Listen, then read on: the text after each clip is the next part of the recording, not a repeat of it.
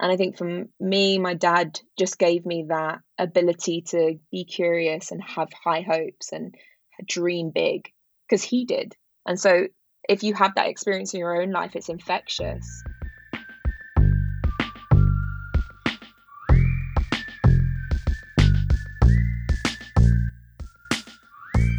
Hello, and welcome back to Daddy Issues podcast with me, Angharad George Carey. Daddy Issues is a podcast exploring fatherlessness, but more specifically, fatherlessness in successful people. I want to prove that regardless of whatever daddy issues you think you have, you can achieve anything you put your mind to. If you like what you hear, please do feel free to rate, review, and subscribe as I love hearing all your feedback, but more importantly, it helps the podcast get to more ears, and the more ears, the merrier. So, thank you so much. I'm going to let you get on with the episode, and I hope you have a wonderful listen. Because of quarantine, I'm going to be mixing my pre and post quarantine interviews up as I think it's really important for you to hear some of the voices during quarantine that I think are perhaps more relevant to how you may be experiencing life right now with this slightly extra layer of introspection.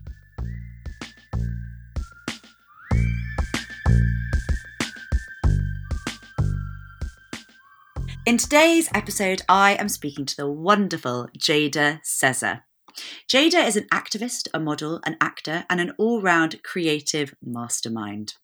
While studying a master's in child psychotherapy, Jada noticed the powerful and devastating effect the media has on young people's development, as well as a total lack of representation on, for instance, different body types. So, Instead of doing what was expected after attaining her master's, she began campaigning on Instagram and grew a dedicated and passionate following instantaneously, soon becoming one of the UK's first plus size models championing self esteem, body confidence, and mental wellness.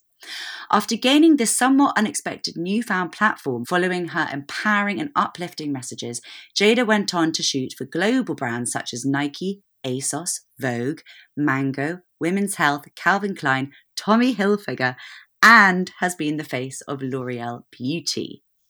Unsurprisingly, she is asked to share her insights on panel discussions, most recently giving talks for Adidas and Sweaty Betty, and is still very much a leader in body positivity, running the London Marathon in her underwear in 2018, which led to her creating the Celebrate You campaign in 2019, where over 900 women joined her and ran 10K, also in their underwear. I love that image.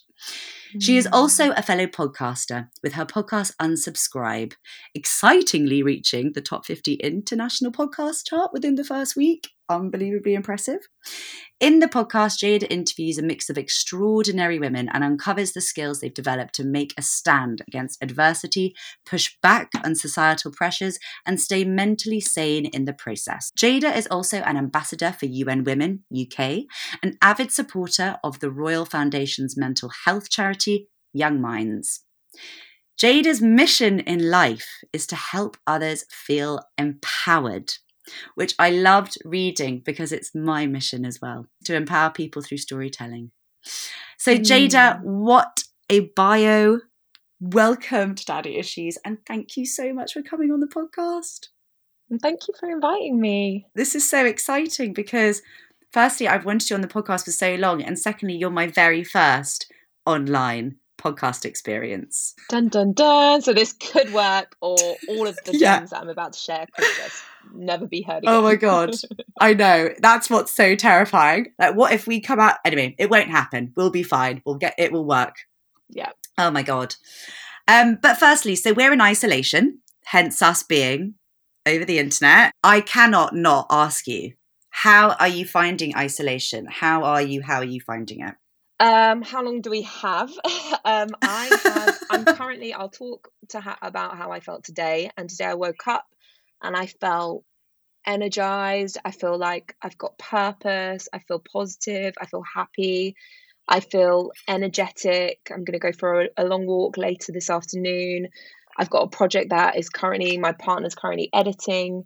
Um, we've got a video on YouTube that we're releasing on Sunday. We're releasing Wednesdays and Sundays. So I feel like we've always got something in the mix getting made at the moment, which I love. Um, But that said, it hasn't always been like that. I've had days where I've felt like I've not wanted to get out of bed. I've had days where I've not wanted to move my body or exercise. I've just wanted to make like yummy cakes and just sit on my sofa binging Netflix, and that's also okay. Um, and there's been some days where I felt really like doom and gloom, like what's going on in the world. Maybe I just, I, you know, what what's the point of even making or working or waking up? Like, who knows what the world's going to happen? But I can quickly mm. like get myself out of those moments, and thankfully today I don't feel like that. I feel very positive. Yeah, how do you, out of interest, not that this is a podcast in any way about coronavirus, but how, and we don't want to make it, we've, we hear too much about it right now, but how mm. do you get yourselves out of those moments? I just let myself have the moment rather than trying to mm-hmm. restrain mm-hmm. myself from being in there or try to pull myself out or restrict myself because then I think that can allow you to get into a, a bigger, uh, like falling down a bigger spiral so I just, if mm-hmm. I want a mm-hmm. day where I don't feel like I've got any energy, I give myself the permission to just have that day. But I give myself a time limit. So I'll say, look, if in two days' time you're still not doing your usual type of like I give myself an hour a day to exercise, whether it's a long, slow walk or go for a run or put on a YouTube video or follow one of my friends' lives. I have to move my body in some way. And usually mm-hmm. I'll like give myself like Sunday off or if I'm feeling really low energy, I won't try to resist that. But um, yeah, I always set a time limit on giving myself mm. time to mull over and contemplate life. And then I just think, okay, what what's got me in this mood? Because I love a good hack and a mind hack. And I think, right, something has led me to feeling like this. And usually there's a reason. So I'm I remember when I felt like this two days ago. And it's because I woke up and the first thing that I looked at was the death tolls and it was getting greater and greater. And i just mm. immediately thought okay i'll put the phone down and jump in the shower. And i got out the shower and i was still feeling really low. And i was thinking why am i feeling in such a mood? And i can't explain what the mood is but i'm in a mood and i can't shift it. Mm. and i was like well of course. You wake up and the first thing you do is bring that negative energy into your bed with you. And so i thought okay yeah. right i'm actually banning myself from any news or any social media first thing in the morning. Yeah i've done exactly the same and mm. I think mm. that's yeah, and I, I know a lot of other people who've done the whole sort of cull um, media news thing because it sounds bizarre to obviously switch off from the news, and lots of people maybe might think that that's you know you're being you're trying to sort of ignore something that's that's going on but actually it's exactly mm. that thing of it can set your day up so differently and especially because we are hearing such similar things over and over again so it's yeah it's you got to look after yourself in this in this time as much as everyone mm-hmm. else you know yeah and exactly like you the long walks that is something that whenever this ends which we don't know yet the long walks are something that i think i'm going to take on with me forever mm. and ever mm. amen just going with my thoughts it's transforming for me at least mm. yeah i've realized that you know people some people need meditation and i mm. just need processing time so before yeah. I used to be a driver and would drive everywhere and my commute to get to my old modeling agent was almost 45 minute drive away. And so I would drive there and in that time just listen to music and just be with my thoughts and didn't realize how much I needed it until I stopped driving. So I don't have a car at the moment. I don't need one.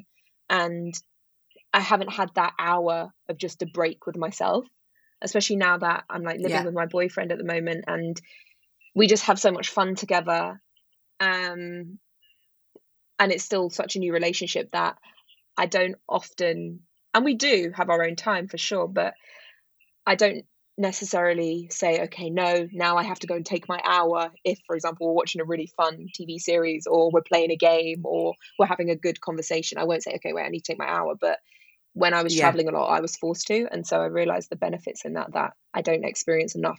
But since the lockdown, I've been going out for that hour walk again and being able to tap mm. into that side of myself. Yeah, especially, oh, 100%. And especially as someone who works for themselves, has their own business, is self employed. Mm. I don't know. I feel like it's the only time I let myself have a break because otherwise I'm constantly mm. thinking, oh, I've got, should be doing that or I should be doing that. I don't know. Anyway, it's a there's it's a gift I think that's come out of isolation as people have found these little modes of what works for them with yeah. being able to process information or as yeah. you say relax and meditate Yeah, we're we're we're finding the value in the moments that we can't put a price on, and we've all mm. known mm. that those little moments are important. But how much practice have we had in making sure we carve out the time for them? Is what I've been thinking a lot about. So much thinking, so much thinking. It's been um, it's been a whirlwind. Even thinking back like mm. a few weeks, I'm like, God, I've got such a different mindset to the mindset I had then. Mm. And it's only been a few mm. weeks. It's like everything is just so accelerated. Anyway, we could probably do a whole podcast on that, but we're not supposed to. yeah. But that's not what you're here to listen to. yeah, exactly. So, what I like to do with my guests is I always want them to take me back to the beginning and set the scene. Yeah, tell us a bit about about where you grew up and your family dynamic. Okay, so I am one of four. I have two older sisters and a little brother. I grew up in London, in West London. I um, would say that I come from quite a traditional family. My dad came from Turkey and came over to England when he was 18 and worked and worked and worked and eventually set up his own restaurant and business and I kind of grew up within the family business. My mum stayed at home and then at, at one point transitioned to help my dad, so they ran the business together. And I just remember my childhood being, you know, with the family. Like we were quite close growing up and we were always together. My dad would say stuff like, Why would I go on holiday alone when I we could all go as a family? Which now I'm like, actually, no, I want my alone time without my kids when I go. I want a holiday with my with Tyson, with my my partner, and not have my kids yeah. there. I think that's healthy. Whereas my dad was all about us, and so we yeah. always went together and always did stuff. Um, Sundays would be like our time. He would drive us to the park. He taught us how to like ride bikes. I remember him. I've got a vision of him always um, in Hyde Park like with all of these broadsheet newspapers and me and my brother because there's quite an age gap between my two older sisters and me and my little brother and we're part of the same like same mum and dad but i think my dad didn't necessarily want any more kids after two and my mum accidentally fell pregnant twice and so um right that was yeah. me and my little brother but so then there's quite an age gap between us so there was we're kind of like the second stage of kids that they raised and so they were in a different place and my dad was way more relaxed, work less.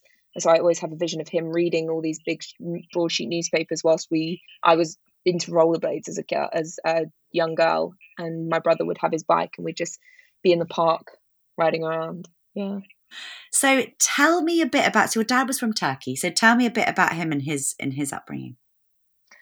So he was one of three. He was the youngest. Um, his family were very academic. So my uncle was an engineer and my auntie was a gynecologist and they their my cousins went on to be um uh like a child pediatric heart surgeon pediatric heart surgeon and other medical um occupations and so wow uh, my dad kind of was the one that was the rebel of the family and basically left Turkey to just learn English and start a business.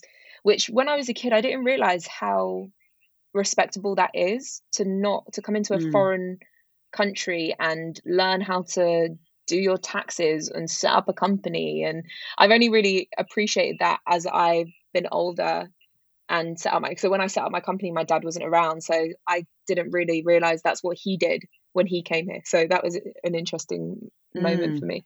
But yeah, he just came over here and then worked and worked and worked, and then ten years on, met my mum, and the rest is history. yeah. What was it that he? I might have missed this at the beginning, but what was what is it that he? What was his business? What did he st- set up? So he had a restaurant. So he worked as um, like a head chef and uh, kind of manager of a restaurant when he first came to England in London, and then he just worked his way up, and then eventually had his own restaurant. Um, he had a toy shop at one point, apparently. I don't remember. Oh this was God. the time that I was born. But um, my dad was an entrepreneur. He really did try to do lots yeah. of things. He was really into shares, and and this was all stuff that he just figured out. Um, it wasn't necessarily skills that had been given to him. Like I said, my his family in Turkey were all um, in the medical, mostly in the medical world, and really academic. And he was the one that went the other way. Um, but he was all about family, and so he would. I, I, I never I never really realized this until I started reflecting back. But he would position himself in a way that he was able to still have a life with us, as well as mm-hmm. make money. What was your relationship like with him growing up? Um, I really I we had a really good relationship. I mean, it's hard to really remember because there's I'm one of four, so I do remember his attention. I, I wasn't necessarily like a mummy, a daddy's girl, or a a per, like a person that I rem- his his attention was basically having to be shared out between all of us, as well as run a business and look after my mum. And we have nieces and nephews that were not far apart in age to my brother. And so my family was so busy, but I think our relationship was one of which where my dad was quite strict, but because I was in the 2nd mm-hmm. wave of his kids, he had softened up by the time it came to me and my brother. But my dad had certain principles, like I wasn't allowed to stay at my best friend's house throughout the whole of secondary school because he's like, why do you want to stay in someone else's bed when you have your home bed to come home to? There were certain protection strategies that he had that I didn't understand because he would just say, no, these are my rules and that's that. You're not allowed to stay mm. over anyone's house. You're not allowed to go out after a certain time. Like, I don't want to hear about a boyfriend until you're married, which does not make any sense. But it was it was like there's certain respect that you need to have. Um, but at the same in the same breath, he wasn't completely detached from us because I, I always have this memory of me being in the car and I'm such a grump in the morning. I hate early mornings, although I get up early all every day. But I'm I take a while to wake up. And so he would drop me off at school in the car and I would literally just sit in the car half awake and he would always try to make conversation with me, which at the time you're like, oh, you're so annoying, just like shut up. But you know, that's a grumpy teenager. But then as I got older and him not being around, I'm like, that's so nice that somebody actually wanted to set you up for the day and make the effort to get you out of that little grump that you're in and connect mm. with you essentially and so i remember him being like that with me and also just always curious as to what i'm doing so he would always check in with me with work and school and be like okay what are you doing where are you at what's your goals how can you get there in a year rather like i remember a conversation saying to him look I'm about to go and do my master's in child psychotherapy. And he was like, okay, can you do that in like six months and then do your doctorate in one year? And I'm like, no, no, no, no, it doesn't work like that. Like, this is a whole one year course and then your doctorate is three. Like, he's like, but why can't mm-hmm. you do mm-hmm. that in one year? I'm like, because you can't do that in one year. Like, that's not the course. But he would always say, okay, look, you can do this. Do he would always be pushing, but in a healthy, loving way, not in a way that you're yeah. inadequate if you don't. So I never Pushy felt way. any academic pressure. Mm. He would just show up and I remember times that would yeah. be really annoying in secondary school where I'd be like, why can't mum just come to parents' evening? Because she doesn't ask half the million questions that you do. And he'd be like, no, I'm coming in. And he would come in and bring my teachers chocolates and have like long conversations with them. And I'd be like, oh my God, you're so embarrassing. But he would, it was a part of his love and showing up that I think you only mm. appreciate when you're older. Oh, 100%. Sounds like he was so present in every aspect of his life. Absolutely. I don't know how he did it. You mentioned your dad not being around. So why is your dad no longer around? So he passed away to cancer um, maybe around seven years ago. I actually can't remember how long it's been, but around seven or eight years ago. It was basically when I was finishing my master's and moving into modeling. It was around that period that he died. Um, yeah, I think that would have been seven years ago. I studied at the Tavistock and Portman Centre, which is a specialist psychotherapy yeah. unit. Um, it has some of the oldest Freudian texts there, and its its speciality is psychotherapy. And um, yeah, I loved it. I remember my first lecture was us sitting in a room, and our lecturer didn't turn up for the first half an hour, and we had no papers. It was just we stepped into a room that just had chairs laid out in a semicircle and I remember she did eventually show up half an hour later and she sat in front of us for another half an hour without saying anything. And then after that half an hour what? was up, she just left. And she was like, and welcome to your first lecture and left. And we were all like, what? And then I just was like, this is the place for me because I couldn't quite understand it, but it was really interesting what was happening yeah. in the room. Some people were laughing, some people were getting really irritated and frustrated. Some people had already got their notebook out and was sat with their notebook waiting for something to happen. Me, I was just like laughing and having a chat with the person next to me. Like, I'm like, oh, yeah, of course, this is going to be the first lecture we have, right? Um, but, you know, that's the whole part of it, like what comes up for you and being mindful of what's coming up. Mm. So it taught us, it was so rich with information, just that the act of not doing anything as she went on to explain that you know you step into a room and usually you're presented with paper that paper then becomes your your barrier so then you don't have to understand what's going on between you and the lecturer because you've got that barrier of paperwork and information and a, a, an understanding yes. of what you're here to do whereas what do you do when you don't know what to do and what does that mean? And so yeah. I was like, yes, this is for me.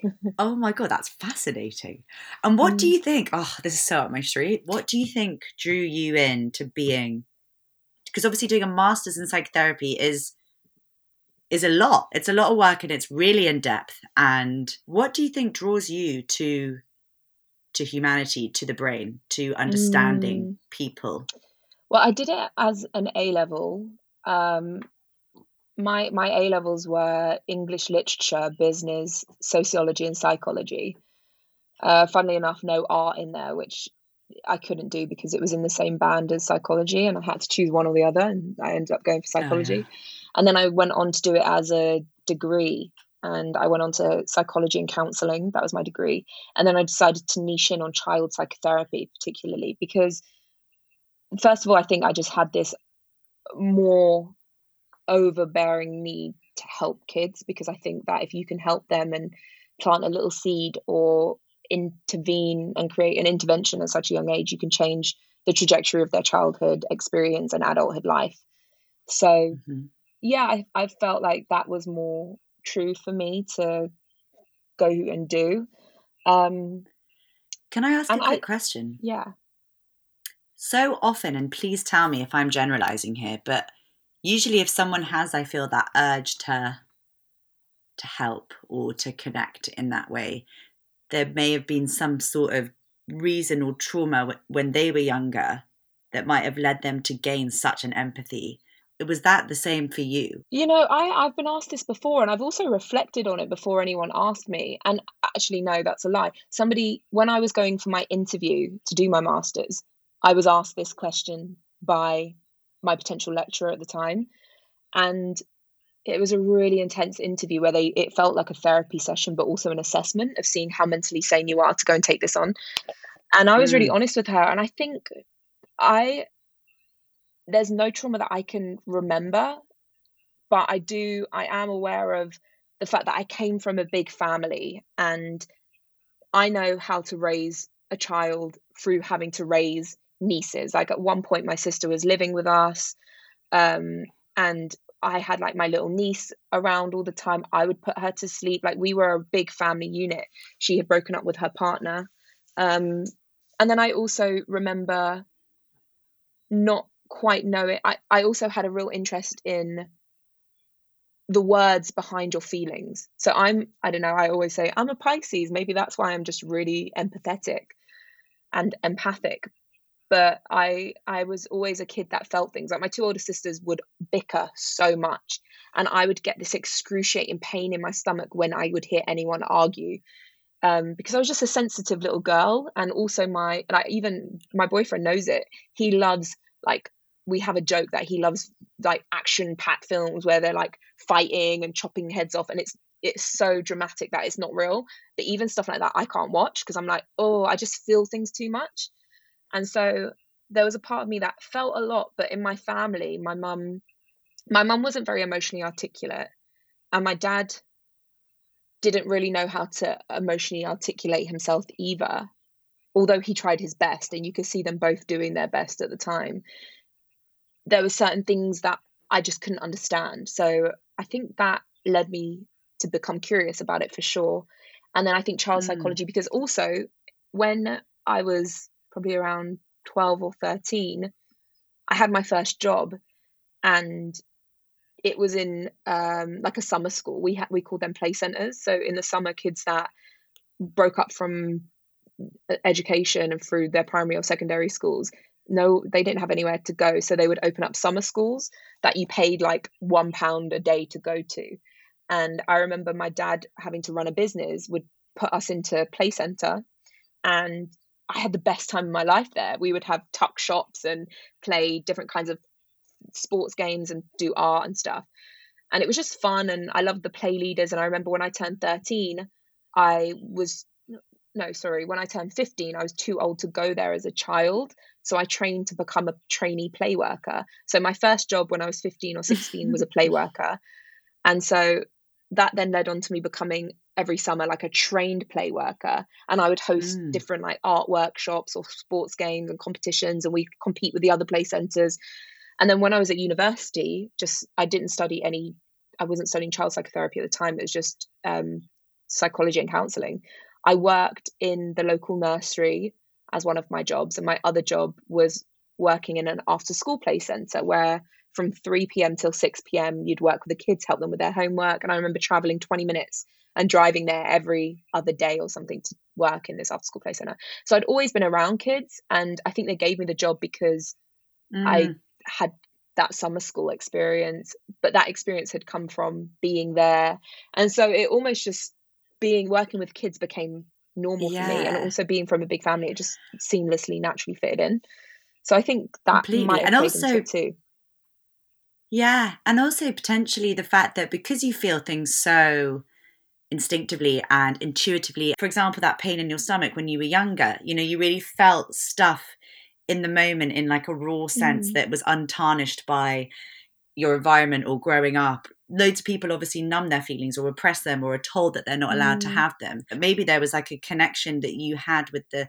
you know the fact that children really do tend to often express exactly how they feel right there and then and mm. there's this kind mm. of i don't know connection to that you get that so you can kind of like yeah empathize what you see is that. what you get with kids. What you see is what you yeah. get and i often when i do panel talks and conference calls and and things where i'm having to present or host or yeah present an idea to hundreds of people i often think that that's not as scary. What's scary is trying to hold down a classroom of kids because they don't care who you are what you do what information you're sharing how much money you make what color you are. It doesn't even matter if you've got a disability they will listen or won't listen to you. And but adults there's always an agenda with adults and i think that's what stopped me from necessarily having that like intuitive urge to help. Mm. kids just keep it real. When did you find out your dad had cancer and what was that like? I remember finding out when i graduated from uni this was before i started my master's course because he was sick for quite a while. And so when I found out it was almost on graduation day because he was really in so much pain, and to get to the graduation like suites and um, uh, ceremony, you had to kind of get go up these steps up a hill, and I remember he was in a lot of pain, and so I think that evening it kind of all came to head that like we need to sit down and talk, and yeah, I, I think I remember feeling like really obviously really sad, um, but also really helpless because you want to help. And um, it was, yeah, it's cancer such an, an evil thing um, mm. because it's traumatic. Even if somebody is going through chemo, and my dad chose not to, he didn't want to go through any any of that, which is like a whole story in itself. But he decided to just like he he didn't want to go through medic he, he my dad was somebody that didn't take medication even if he was mm-hmm. like falling apart he'd be like no i can do this like he believed in like you know the mind is so powerful and if you you you can heal yourself in a way but also he just didn't believe in all this new age medicine but you know i to one part like i can see his side of things in one spit in one sense but in another you kind of it is helpful as well um but I think that's where his old school traditional attitude came into place. And also, he was probably petrified finding out that he had cancer and being the man of the house and being so traditional and being such like a mm-hmm. caregiver and having so much responsibility. I bet it was probably just incredibly overwhelming. And he thought, you know, chemo is such a hard thing to go through that to become weak before you get better without really even knowing if you will get better is it worth it? Or should i just live out my day and time now feeling how i feel? And so i think you know mm-hmm. 7 years ago i did not understand that. Um, and so for that year that he was sick and i think he was sick before that as well but we didn't know about it um, it was hard. It was really hard to go through that deep trauma of wanting somebody to get better and take a chance and him not doing it. But I think in my adult years, I've kind of learned to forgive that and also learned to understand that, which is more than anything the core of where a lot of my pain came from because I just didn't understand it. Mm-hmm. And what cancer was he diagnosed with? Bowel cancer. Do you think he knew he was sick before he told you he was sick? Um, probably. I mean, he probably didn't realize what was wrong with him. Um, mm-hmm. and maybe when he did start to think, actually, this is really, really bad, he thought maybe better to ignore it. And that's when he had the big pain, which was when it kind of came to loggerheads of we need to see what's wrong with you because clearly this pain is excruciating. You can't get through it. Um, and that's when he was officially diagnosed. So I think he probably was petrified about mm-hmm. what it is. And that's maybe why he was so fearful of telling us especially because he's been that Superman. He was, you know, mm. strong in every part of his life and so present in every part of his life.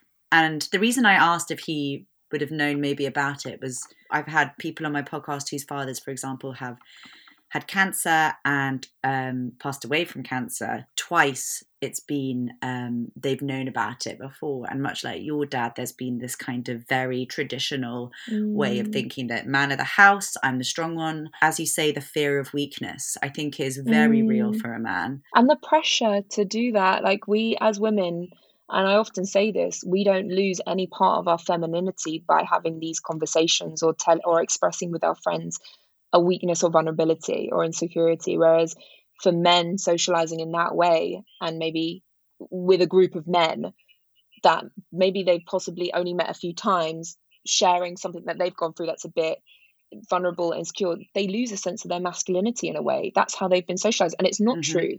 It's just a construct, but it's not that what examples do we have of men that show up that are vulnerable but that are strong?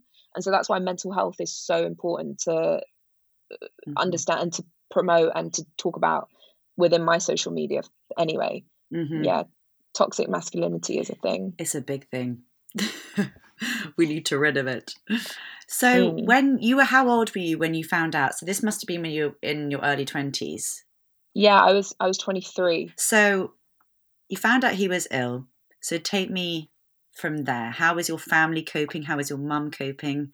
How was it for you on your own personally because obviously we all keep a face in front of everyone else but how are you doing without that face? Um i was okay i was living at home. I was in i was working two jobs and i was doing my masters at the time. So i was out of the house a lot and i think purposefully. I was putting myself under immense pressure to be busy often. I kept myself incredibly preoccupied. Uh, my mum was my dad's primary carer for a lot of the time. And it was hard. I think it was, I would probably say it's the hardest thing I've ever been through in my entire life. Definitely would put my hands down and say, seeing somebody that you love so much deteriorate so slowly in front of your eyes for that length of time feels like someone stabbing you in the back slowly and then slowly ripping your heart out and having that pain just elongated. Um, and you know, for a long time I couldn't talk about it because it was just too painful. And like mm-hmm. I put myself into therapy and I found myself a counselor to have these kind of conversations with and bring it up and bring it up because at some one point it was just too painful to bring up my mum was trying to be so strong for him and she basically became a nurse like she knew all the terminology she knew about everything because at that point like my mum was having to like deal with all the other things that my dad needed um, which actually she shouldn't have been doing a nurse should have been doing but he didn't want anyone else to do it but her and so mm-hmm. um, i was yeah i think i was just well, it was the hardest year of my life. But it was also, I guess, one of the the times in my life where I realized like you know loving it's hard because I'm I'm often I'm like me the way I'm predisposed is try and find the light in everything and the lesson in everything but actually at that time and still now I just don't understand you know I would never want anyone to go through that in order to find out a lesson because that was uh, the mm-hmm. hardest lesson to go through um so yeah it was a hard time. It was just it was just shit time. Yeah. The thing about bowel cancer that I don't think we really knew or he knew was that it's actually one of the slowest progressing cancers that if you get bowel, bowel cancer you're actually somewhat lucky in a way because it is treatable and a lot of people that get bowel, bowel cancer survive so i think if he had known that and this is somebody that like my dad didn't even have a telephone I don't know how he ran a business, to be honest, because he didn't have an email address, he didn't have a telephone. And like sometimes I reminisce back and I think, you know, if he was around now and he still had the business, the way I love social media and I've built a whole business on social media, the way I'd be like, right, we're going to be putting you on social media. I'm going to have all my meetups in your restaurant. Like it would be a whole different story. yeah. But he, and I think that was the fear, like the information that we have access to now, he didn't have. And um, I think there was the fear of like the lack of information means that you can just create all of the stories in your head, which, you know, Google can do that sometimes when you go down a rabbit hole, but at least there are certain facts that you can find about cancer that if you know you've got it, you will read the facts. Um, but yeah, he mm-hmm. didn't have any of that information available to him. But so I finished my master's, and it was kind of at the end of my master's, and really when I started to to have the conversation online about body positivity. I had mm-hmm. just got signed to my first modeling agency. And I remember that was when it was only like a week or so around that time. It was around the same time that he passed. So I remember one of the last conversations we had was me telling him, We're not, I'm not going on to do my doctorate. I've just been signed to a modeling agency. And, you know, all the stuff that I've been talking about with body confidence and positivity and embracing yourself and you know looking after yourself and standing up for yourself. All of that is now leading me into this new career and and I'm going to be like a model that's representing something more. And I remember him saying so are you going to be working for this Evans brand? And I was like wait how do you know about Evans? Like this is the first time me and him have ever had a conversation about Evans. And I was like how do you know about that? And then in another breath he went well if you're going to be the if you're going to if you're going to be a if you're going to be a model be the best model there is. And i was like typical. Even my dad on his like deathbed is telling me like you better do good. Yeah. so i was like okay i will. And so that's kind of i think as well where a lot of my um attitude to my work ethic comes from. Like be the best have conviction love it mm. see it through. And i was, I was going to ask because yeah, because how does it feel to when your dad says that to you, as you say, you know it's coming from a place of love, not a place of pushiness. It's you just want to. So hearing that, does that instill confidence in you? Does that make you think that you can do everything? That that those words from your dad is that something that you're like, yeah, I'm going to conquer the world, and I really can do it. I think uh, there's a level of not I can do it, but you have permission to do it and mm-hmm. you you're able to everyone is able to and it's okay if you want that because i think a lot of the time most of us might think you know we're not deserving of it it's not possible and i don't deserve it even if it was and we mm-hmm. hijack us our own ability to you know take control of our futures and i think from me my dad just gave me that ability to be curious and have high hopes and dream big because mm. he did. And so mm. if you have that experience in your own life, it's infectious. Mm. Um, mm. So possibly that played a big part in the way I see the world. Yeah, I find it fascinating because I rewatched September issue last night, you know, with Anna Wintour and the um, Vogue documentary. And in that, she said that her dad was probably much to blame in inverted commas because there was an application to something that they were doing together. It was like, what do you want to be when you grow up? And she was going to say work in fashion or something. And he goes, no, no, no, no. You're going to be the editor of Vogue.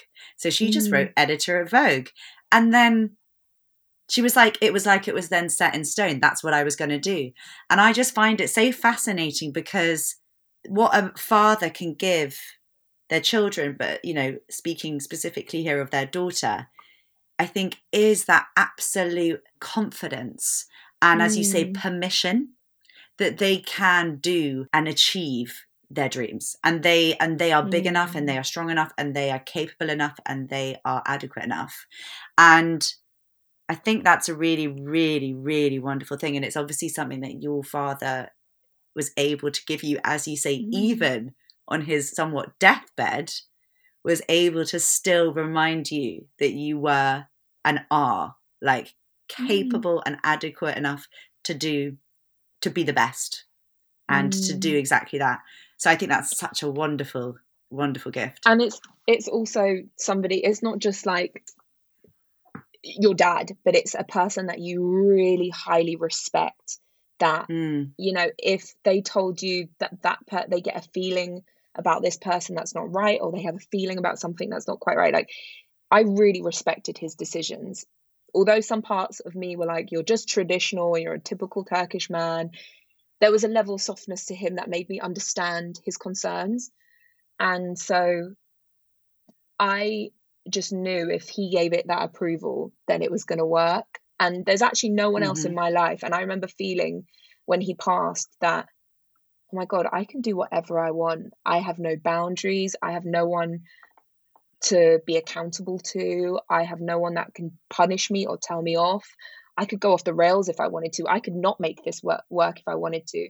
And likewise my brother was the same because we were both quite young. He was only 17 at the time. But both of us Mhm. decided to harness my dad's energy of discipline and that really mo- like huge amount of motivation and make ourselves and make something of ourselves which mhm. you know i i reflect back on now and think oh that was that was a lot of grief in that. I was definitely grieving and not eh, eh, going and not crying because i was i didn't cry for over a year really. And so you know part of it was like ah that's not the right thing to do. But at least my defense mechanisms and coping strategies was that and not to turn to alcohol or you know drug abuse or any of those other negative things. Grieving as you say is you know you need to distract yourself. You there's a coping mechanism behind then throwing yourself into work um, and achieving because you just need distraction. Or you can as you say throw yourself into alcohol and partying because you need distraction. Um, Mm. so do you think part of that belief in you was led you to be able to make that right decision even within grieving of being able to just put that into productivity and something that's going to be positive Yeah, yeah, absolutely. And again, weirdly enough, my work was a level of self expression for me and it helped me to grieve. It was helpful until it isn't helpful. And I think that's what coping mechanisms are. They get you through that time of trauma. And then if you still try to use that coping mes- mechanisms when the dust has settled and you're back in normal life, it's unhelpful. So I would talk about empowering women and they and that opened a conversation to women that felt disempowered and i would have long conversations with my followers and aid them in changing their life and their circumstances or learning about how to feel more body positive and all of those conversations are incredibly draining but at the time i didn't notice it Mm. because i was just like helping people and helping people helped Mm. me and it was this cyclical cycle and so i really couldn't um, sustain that over a long period of time because you'd burn out. But I didn't feel it at the Mhm. time because I, I wanted to burn out so that I didn't feel. But when you're so exhausted and when you're Mhm. physically and mentally drained, because at the time I was also doing three jobs, and then I went on to leaving yeah. my first job, finishing my master's, and then pursuing modeling full time. And that in itself is, again, can be really damaging on any sort of self esteem that you may have left because you're Mhm. up for castings every day. It's relentless. But unlike most models who would probably just wait for their agent to call and you go in and have the casting, I was producing my own shoots. I was producing my own social media content, YouTube content. I was networking my arse off. And this was a lot because I didn't have any contacts in the industry. I didn't even know Mhm. the setup of the industry. I didn't know there were such things as PRs or management or um, distribution labels or brands and you know people that buy product for the brands i didn't know any of these terms So I was just figuring it all out as I was going. And then within a year, I set myself a goal of moving to New York, which was like the mecca of modeling for not only models, but plus size models. There was a handful of girls that were plus size models and they all lived in New York. And New York was the biggest market and the most competitive.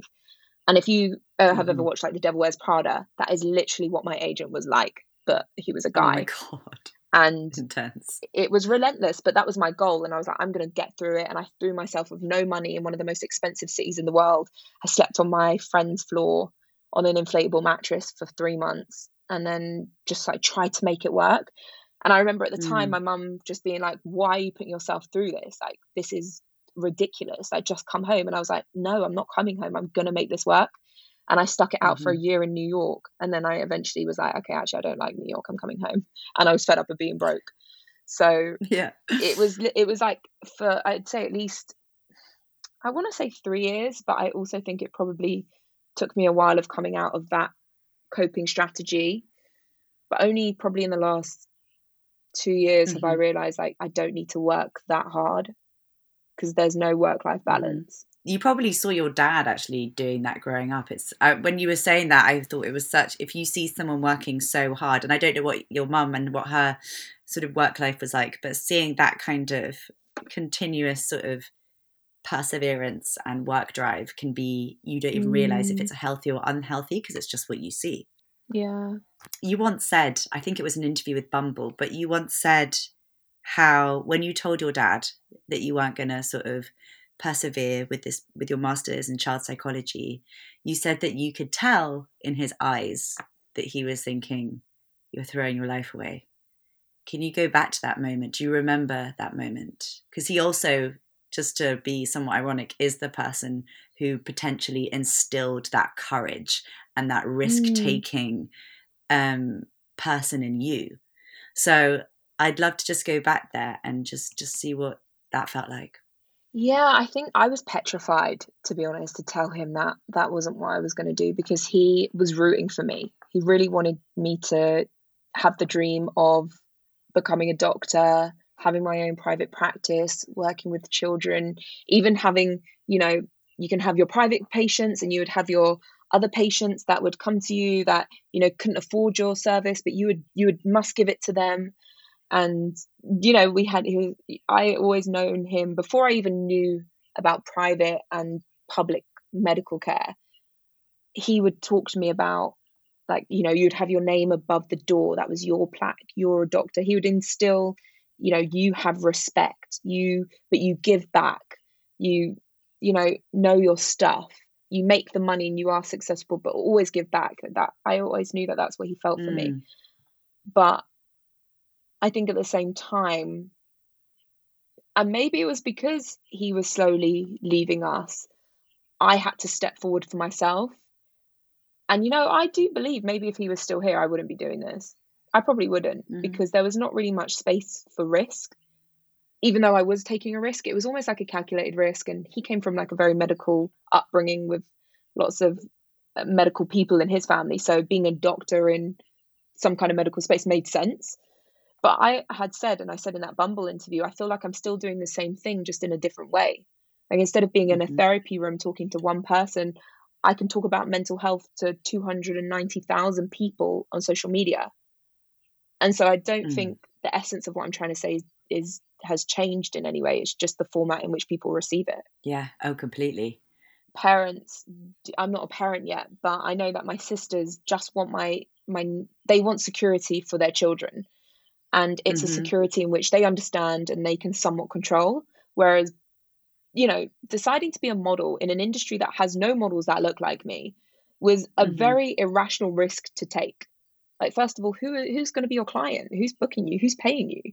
Who's even going to sign you? And there was something in my gut that was like no people need this now more than ever and i just feel it's going to work. And i i had no experience right? I, I was not a trend analytics person or knew anything about the fashion world, but something in my gut worked and I was in the right place at the right time and I had a relentless mm-hmm. drive behind me. And it was on the curve of the curve, ironically, the curve industry picking up. It was when Kim Kardashian was in, it was the rise of the plus size blogger because we had so many social media mm-hmm. platforms, people of all different shapes and sizes could talk about fashion. And larger girls were also really into fashion, but there wasn't a lot of fashion brands.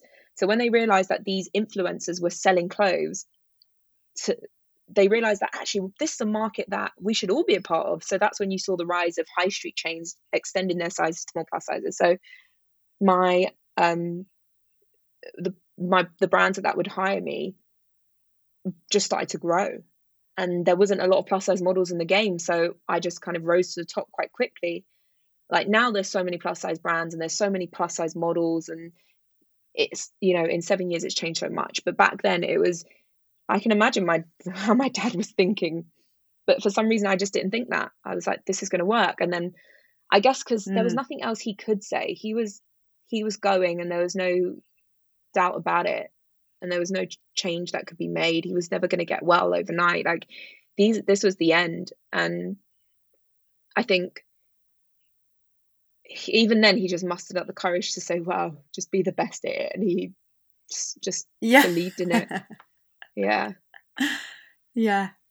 What was it like when he did pass away? It's funny because i don't remember the date and i don't i really forget how many years ago it was because that's definitely something i blanked out whereas like my sisters one of them knows everything um, but we we all dealt with it very mm. differently and i think for me i don't remember the date. It was around march sometime and it was a bit before my birthday because my birthday is march 18th and it was like a couple of weeks before that um, and i think we just always waiting for it to happen we all knew it was coming and it was he was in a I forget the word now, those homes that people pass away in that have had cancer. I think I've literally like blanked out on most of like the things I should know about this time because because we were there every day for weeks, so I should know it, but I can't remember. But he was in one of those places, and yeah, it was a really peaceful time. It was really peaceful. It was it was hard, but there's it gets to a point where I don't know if there's many people that have that listen to your podcast that have had people that have passed away to cancer you kind of want them to be at peace and are really just mm-hmm. wanting them to to just not be in pain and mm-hmm. i remember the night we were all around the bed together as a family and we were always there with him but just not all necessarily at the same time because there's just so many of us and my two older sisters had families and and uh, thing like having to take them to school and other priorities but they would always come in the evenings to see him. And maybe it was one sister one night, one sister the other, me the other night. But I remember on this night we were all there, and my brother, my little brother, was there, and my little brother was the last one to come because we, for some reason, I don't think we made him come as much because he was just a lot younger, and I think he was probably studying or something. But this particular night he was there, and I remember leaving with my little brother and going upstairs because they had bedrooms for the family members and we were asleep and it was that night that he passed. And my mum always says that it was because we were all there and we all said goodbye. I'm sure you've heard of this, but there's this thing where people see there's this pattern that sort of exists with people with, for example, a terminal illness like cancer, where you know that you're going to die. And it's that thing of needing to see certain people before that happens, but then also not wanting anyone to be there when it happens. Mm. Your dad, obviously, I mean, it's so funny because as much as you may have felt he you know was like oh god what road is she going down i mean like he's the person on many levels who's created this like super driven both through his death and his life but like this uh, incredibly driven dedicated focused entrepreneurial risk taking empathetic giving back person i feel like he sort of shaped you so much and mm. in such a mm. sort of positive way like even in in his death as you say with his grief with the grief that you're experiencing you know that burning out which you needed at the time somewhat but that also at the same time would have just helped that helped you build what now is a really wonderful platform where you can speak to so many people about such important topics. Mm, so it all just feels there's this you know with every sort of terrible darkness there's this huge light as well that he's given you in in his death i feel as well. What do you think your dad would think of where you're at now? Good question good question. I would this question always gets me a bit choked because i would always Mm. love to actually hear him say or see, get his opinion. Um, but he'd be so proud. I know he would be Mm. proud. He'd be so proud. Even just recently, since being at home, so I bought my first apartment in London in Zone Two, which is almost impossible for any single person to do in this day and age under the age of 30 but um i managed to do it all alone with no help and only a year later have i finally made my garden really cozy with like a deck chair and one of those little hanging swing chairs and grass and plants and my dad loved sitting out on the garden area that we had at my family home and just like reading his newspapers and having his coffee that was his thing and so I was, I just made it nice the other day. I was sitting out there and I was like, oh, he would love it. He would love to come here. This is, this is his thing. Even when I went to university, we had these incredible grounds at my uni. He would be like, on a Sunday, randomly call me and be like, we are just passing your uni. We have um, pastries and coffee. We're going to come by and sit in the grounds.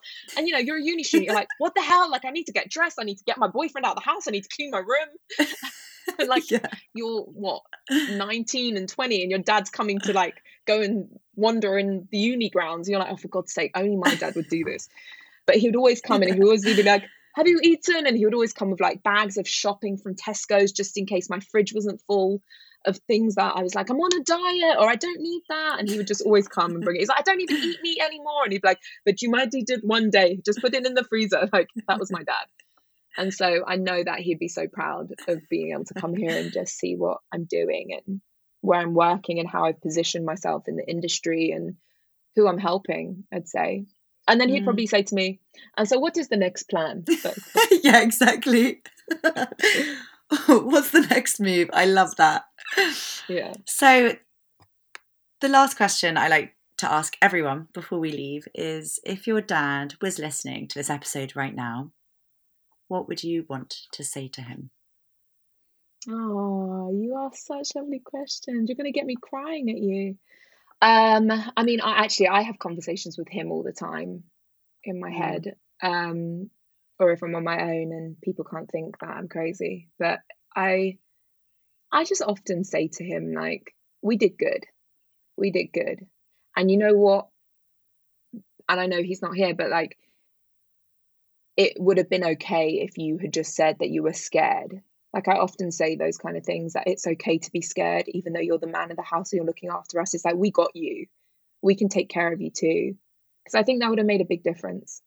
And people need to hear it and be reminded, even if it is just from their little kids. Oh, well, thank you so much. This has just been the most amazing episode. So, thank you so much for talking to me and sharing your amazing story. Oh, my pleasure. Thank you for having me. I'm gonna go have a little cry now. I'm joking. I know.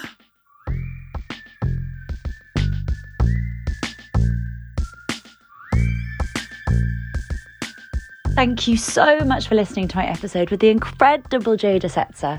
I think Jada's episode leaves us with such an important message to listen to how her father, even on his deathbed, and even when she had just told him she was going to embark down a career that he definitely didn't fully approve of, because of course, like every parent, he wants his child to have security, which modelling, as we all know, does not necessarily give. But he still mustered the strength to tell his daughter that if she was going to go down that career, she was going to do and be the best. And those words pushed Jada, not because he'd pushed her from a competitive side, but because he reminded her of her worth and that she had, as Jada so beautifully pointed out, permission. So thank you so much for listening. Thank you, Jada, for coming on and being freaking phenomenal.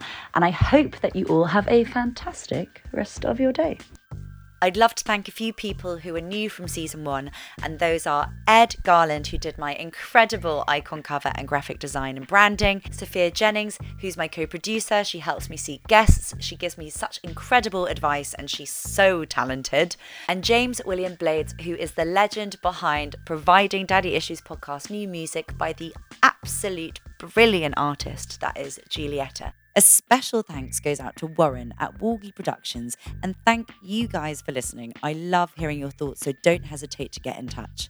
If there's anything at all that's affected or resonated with you and you'd like to get some support or follow up on anything that's been said, psychotherapist Julia Samuel has an incredible website www.griefworks.co.uk. Once again, thank you so much, and I hope you enjoyed the episode.